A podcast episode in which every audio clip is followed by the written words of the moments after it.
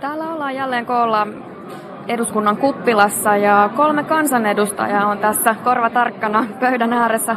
Outi Mäkelä, kokoomuksen eduskuntaryhmän ensimmäinen varapuheenjohtaja, Sirkka-Liisa Anttila, keskustan pitkäaikainen kansanedustaja ja entinen ministeri sekä Katja Hänninen, vasemmistoliiton kansanedustaja Oulun vaalipiiristä. Tervetuloa koko Konkkaronkka. Kiitos paljon, kiitos. Joo, kiitoksia. Lähdetään liikkeelle yhteiskuntasopimuksesta. Alkuviikosta oli aivan uudenlaista toiveikkuutta ilmassa, kun uutiset kertoivat yhteiskuntasopimusluonnoksen syntyneen työmarkkinajärjestöjen neuvotteluissa. Ja hallitus ilahtui tästä sen verran, että kertoi meidän välttyvän pakkolakipaketilta. No, mutta sen jälkeen se tunnelma aika nopeasti vähän lässähti, kun selvisi esimerkiksi se, että SAK ei antanut heti puumerkkiään tälle sopimusluonnokselle ja hallitukselta ei myöskään tullut lopullista sinettiä. Moni asia on vielä sopimatta. Mutta nyt puolilta päivin tänään saatiin taas uutta drivea kehiin. Sipilä kertoi, että tänään neuvotteluja käydään kahdenkeskisesti työmarkkinoiden edustajien kanssa. Sirkka-Liisa Anttila, mitä on käynnissä parhaillaan ja mitä on luvassa alkuillasta?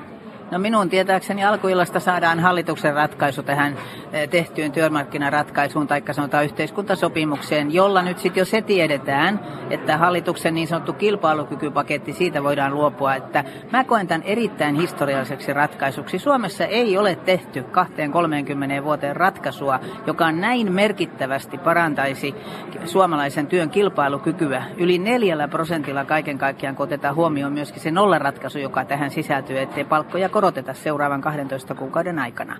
Eli mä koen tämän erittäin myönteisenä, mutta tiedän, että siellä on kipukohtia ja niitä nyt hiotaan. Ja se, miksi tässä meni aikaa, niin johtuu siitä, että hallitus totta kai selvitti itselleen laskelmat, että heillä ja työmarkkinajärjestöillä on yhteiset numerot pohjana. Onko kokoomuksen Outi Mäkelä yhtä toiveikas? No kyllä vaan, ja kyllähän tässä nyt on niin merkittävä asia, että yhdessä sovita, sovi, sopien päästään eteenpäin tässä asiassa. Että varmasti tässä myös sitten sitten toive on, että, että kun nyt otetaan askelia, niin otetaan niitä oikeaan suuntaan. Ja niin kuin Sirkka-Liisa tuossa totesi, että, että on tärkeää tietää myös, mistä on sovittu ja mitä se käytännössä tarkoittaa. Ja siinä mielessä on ollut tärkeää, että arvioidaan tämän sopimuksen tuloksia, mitä se tarkoittaa suhteessa hallitusohjelmaan, mitä se tarkoittaa suhteessa erilaisiin vaikutuksiin. Sirkka-Liisa varmaan tuntee tämän sanonnan, että ei pidä ostaa sikaa säkissä, niin tässä nyt, tässä nyt on siitä kyse, että ei hallitus missään nimessä halua vetkuttaa eikä vatuloida, vaan halutaan selkeä kirkas kuva siitä, että mihin ollaan menossa mukaan. Tässä viikon aikana on hieman kuultu jo, että mitä siinä sopimuksessa saattaa olla. Miten iltaa odottaa opposition edustaja, Vasemmistoliiton Katja Hänninen? No kyllä me tietysti mielenkiinnolla odotetaan sitä, että miten tämä hallitus nyt sitten ulos tulee, että ovatko he tyytyväisiä tähän ratkaisuun vai eivätkö ole ja tuleeko sitten mahdollisesti muita elementtejä mukaan tähän keskusteluun. Eli tässähän nyt VM-laskelmien mukaan äh, mahdolliset hyödyt on 600 miljoonaa ja silloin kun tätä pakkollakin, niin, niin kyllä, mutta, mutta sitten tavallaan tämä, ja myös työllisyysnäkökulmasta katsottuna, niin nämä odotuksethan ovat ihan toisenlaiset kuin mitä hallitus on asettanut hallitusohjelman tavoitteissaan, eli pelkään pahoin, että hallitukselle ei riitä tämä sopimus, joka nyt on saatu aikaiseksi, vaan sitten on tulossa jotakin muita mahdollisia kiristyksiä sitten työelämän lainsäädäntöä ajatellen. Nythän on jo puhuttu näistä määräaikaisten työsopimuksen solmimisesta ilman, ilman mitään perusteita vuoden, vuoden mittaisissa määräaikaisissa työsopimuksissa ja niin edelleen. Ja tämäkin paketti, jota olen itse jo kritisoinut, niin sisällöltään on kyllä aika mielenkiintoinen, koska sehän sitten meidän ostovoimaa aika radikaalistikin supistaa. Maalaako tässä edustaja Hänninen ihan suottaa pirujaseenille, Sirkka Santtila? Mä sanoisin näin, että me puhutaan nyt liikaa siitä, että mitä negatiivista tässä on, kun minusta pitäisi ensimmäisenä todeta se, että tästä tulee kansantalouteen kahden kolme miljardin lisävaikutus. Ja, ja se on se kaikkein tärkein, koska tällä autetaan sitä orastavaa kasvua. Ja nyt mä toivon, että vielä käynnistetään myöskin hallituksen toimesta niitä hankkeita, jotka tällä vaalikaudella muutenkin käynnistettäisiin, jolloin me saadaan sitä virtaa sinne lisää. Eli nyt saadaan kunnon pompsu kasvua, jota me tarvitaan. Ja silloin tämä 600 miljoonaa valtion talouden vaikutus, se on tässä pienempi kuin on odotettu, mutta siihen pystytään tekemään toimenpiteitä, kun yhdessä sovitaan. Perataan sitten näpäkästi hieman näitä yhteiskuntasopimusluonnoksen yksityiskohtia. Tällä hetkellä olemme sellaisen tiedon varassa, että työmarkkinajärjestöt ovat sopineet siitä, että vuosittainen työaika pitenisi 24 tunnilla, eli noin kolmella työpäivällä, ilman että palkka kasvaisi. Eli kyse on työajan pidennyksen kautta tapahtuvasta palkanalennuksesta. Mikä on teidän mielestänne realistisen tapa tehdä tuo työajan lisäys? Kysytään tätä hallituspuolueen edustajalta Sirkka-Liisa Anttilalta. Olisiko se, että helatorstaina ja loppiaisena esimerkiksi mennään töihin vai tehdäänkö lisäys vaikkapa viikkotyöaikaan?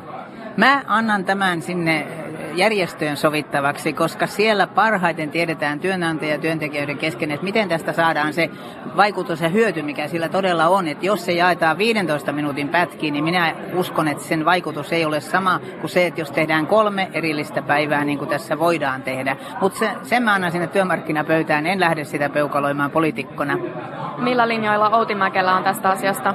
Ihan samoilla linjoilla ja ju- muutenkin tässä on tärkeää nyt, että nämä järjestöt keskenään vielä käyvät tämän asian läpi ja SAK-laisethan liitot ovat vielä, vielä päättämättä tässä asiassa ja olisi tärkeää nyt saada sieltäkin suunnasta jonkunlainen viesti siitä, että ovatko he hyväksymässä tämän ratkaisun vai ei. Joka tapauksessa tässä on nyt tärkeää se, että luodaan lisää työtä Suomeen ja kyllähän tämä kolme vuorokautta selvästi sitä lisää. Vasemmistoliiton kansanedustaja Katja Hänninen, sinä olet esittänyt kritiikkiä tätä työajan pidennystä kohtaan. Olet ehdottanut, että lisätunnit pitäisi mieluummin antaa niille osa-aikaisille työntekijöille, jotka haluavat tehdä enemmän tunteja. Joo, eli tuota, ihmettelen vaan sitä logiikkaa, että jos ne ihmiset, jotka nyt ovat jo töissä ja tekevät säännöllistä työaikaa, ja heidän työpäiviänsä pidennetään, että he tekevät sen 24 tuntia enemmän töitä, niin miten se lisää työpaikkoja? Miten me saadaan silloin uusia työntekijöitä, jos ne, jotka jo nyt ovat kuormittuneet töittensä alle, niin tekevät enemmän ilman palkkaa. Ja kun meillä on vaan samaan aikaan kuitenkin vastoin, vastoin tahtoista osa-aikatyötä tekeviä sekä nollasopimuslaisia, että eikö olisi paljon järkevämpää niin kuin jakaa sitä työtä, jolloin sitä, niin kuin, myös silloin sitä työpaikkoja syntyy enemmän. Sirkka-Liisa Anttila kärkkäänä vastaamassa. Joo, työpaikkojahan tästä syntyy nimenomaan työn yksikkökustannusten alentamisella, jota tämä 24 tuntia suoraan vaikuttaa. Sitten kysymys siitä, että ne saavat lisää työtä, joilla ei ole koko aika työtä, se on ihan hyvä. Mutta sitä työtä, tulee uutta työtä tätä kautta, kun saadaan työn kilpailukyky paremmaksi ja sitä kautta yksikköhintoja alemmas, mitä tämä 24 tuntia käytännössä tarkoittaa. Outi Mäkelä. Ja on tärkeää muistaa, että tämä on paketti ja kokonaisuus, jossa ihan äärettömän tärkeitä on myös nämä työpaikoilla tapahtuvat joustot. Me tiedetään, että suurin osa työpaikoista syntyy PK-sektorille. Ja siellä just tämä paikallinen sopiminen ja siihen liittyvät joustomahdollisuudet, niin ne on äärimmäisen tärkeitä lyhyt kuittaus vielä Hänniseltä ennen kuin mennään eteenpäin. Eli täytyy olla sitä työtä, jotta syntyy sitten työpaikkoja. Että siitä mä annan kuitenkin vähän niin pisteitä kuitenkin tuota hallitukselle, että on nämä kärkihankkeet ja on niin työllistäviä hankkeita aloitettu ja aloitetaan. Ja se on tärkeää, koska ilman investointeja niin ei synny sitä työtä. Vienti pitää saada vetämään. Viennin veto on se ykkönen. Me ollaan kahdeksan miljardia menetetty vientituloja vuosittain. No sitten lisää yhteiskuntasopimus, yhteiskuntasopimusluonnoksen sisällöstä. Öm, luonnoksen nykyisen hahmotelman mukaan lomarahoja alennettaisiin 30 prosenttia julkisen sektorin työntekijöiltä ja tämä olisi tämänhetkisistä muutoksista ainoa, joka olisi määräaikainen kolmeksi vuodeksi suunnitteilla. Ö, rajataanko tätä lomarahojen pienentämistä juuri tälle julkiselle sektorille siksi, kun hallitus aiemmin vähän kompasteli lomarahaleikkaussuunnitelmiin ja huomasi kai turhan myöhään, myöhään, että ensiksi olisi pitänyt kaikille sellainen lomaraha säätää. Mulla on sellainen käsitys, että tässä nyt valitettavasti isketään sinne naisvaltaisille matala palkka-alueille, joka on hoitoala. Mutta toisaalta tämän selittää se, että meidän julkisen sektorin pistäminen parempaan kuntoon vaatii tämän tyyppisiä ratkaisuja. Sen takia ne on määräaikaisia, että me uskotaan, että meidän talous lähtee nousuun, jolloin meillä on niitä verotuloja, jonka jälkeen ei tarvitse niitä lomarahoja leikata kokoomuksen Outi Mäkelä, pystytkö perustelemaan tätä lomarahaa päätöstä, joka rokottaisi naisvaltaista julkista sektoria? Kyllä mä uskon, että Sirkka-Liisa on tässä, tässä myös niin kuin oikealla jäljellä siinä, että, että tämä oli niin kuin ainoa reitti, mitä voidaan edetä. Mutta oli ihan äärimmäisen tärkeää, että tässä yhteydessä myös on todettu se, että hallitus lähtee, lähtee tota, samaan aikaan näitä perhekustannusten tasauksia toteuttamaan. Ja se on myös semmoinen asia, joka sitten samaan aikaan naisvaltaisille aloille vaikuttaa ja naisten työsaatimahdollisuuksiin vaikuttaa. Vasemmiston Katja Hänninen. No kyllä mä oon todella surullinen ja pettynyt nimenomaan tästä osiosta. Eli tämähän koskettaa ihan niin kuin tässä edellä puhujakin totesivat, että kilpailukykyloikka maksatetaan nyt sitten näillä pienituloisilla matalapalkka-aloilla työskentelevillä hoitajilla, naisvaltaisilla aloilla, niin kyllä tämä tuntuu aika järkyttävältä, että, että tuota, kyllä ymmärretään missä mennään ja on tämä pakkolakeja varmasti parempi ratkaisu, mutta se, että maksatetaan tavallaan tämä kilpailukykyloikka sitten niillä, joilla on jo valmiiksi, valmiiksi toimeentulon kanssa kanssa ongelmia ja ovat siellä palkkakuopassa, niin tämä ei tunnu oikeudenmukaiselta. Että mä olisin odottanut, että myös suurituloisille olisi niin tässä kyllä tullut jotakin tuota, niin, vastaantulon vaatimuksia ja, ja esimerkiksi olemme esittäneet sitä, että verotus, verotusta tulisi uudistaa, jotta kaikkia tuloja esimerkiksi verotettaisiin samalla progressiolla kun nyt ansiotuloja verotetaan, eli osinkotuloja ja pääomatuloja, jolloin siitä hyötyisivät ne yritykset ja yrittäjät, jotka saavat pieniä pääomatuloja. Eikö hallitus ota näitä vinkkejä kuuleviin korviinsa. Antila. Tässä on vielä kuitenkin muistettava se, että tämä sovittu ratkaisu on paljon oikeudenmukaisempi ja tasapuolisempi, koska se koskettaa kaikkia. Hallituksen keinovalikoima on ollut suppeampi, jolloin ei ollut saatu kaikkia palkansaajia mukaan. Tämä on tässä keskustelussa unohtunut. Se on totta, että se kohtelee tietyllä tavalla, niin kuin on todettu tässä tapauksessa, hoitoalan naisia, mutta tässä on kauttaaltaan laajemmin kaikki mukana kuin siinä hallituksen keinovalikoimassa olisi ollut johtuen työlainsäädännöstä, työsopimuslainsäädännöstä. No perataan sitten eteenpäin tuota yhteiskuntasopimusluonnosta. Siinä todetaan myös, että työntekijöiden pitäisi maksaa itse enemmän työeläkemaksuja ja työttömyysvakuutusmaksuja, eli työnantajien osuus maksuista pienenisi. Katja Hänninen on kritisoinut tämän muutoksen vievän suomalaisilta ostovoimaa. Onkohan näin, hallituksen edustajat? Outi Mäkelä. No kyllä äärimmäisen tärkeää olisi, että hallitus voisi sen lupaamansa veronalennuksen myös tähän kytkeä. Ja sehän, sehän osaltaan on sidottu siihen, että tällä sopimuksella saadaan vaikutuksia aikaiseksi.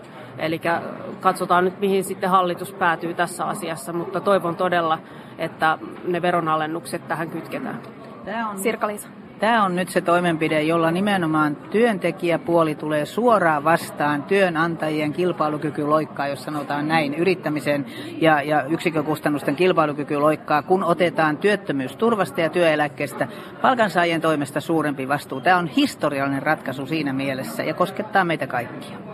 No tällä viikolla mm, opiskelijat saivat kuulla ehkä vähän huolestuttavia uutisia, nimittäin selvitysmies, taloustieteen professori Roope Uusitalo ehdottaa opintotukea leikattavan korkeakouluopiskelijoilta noin 80 euron verran.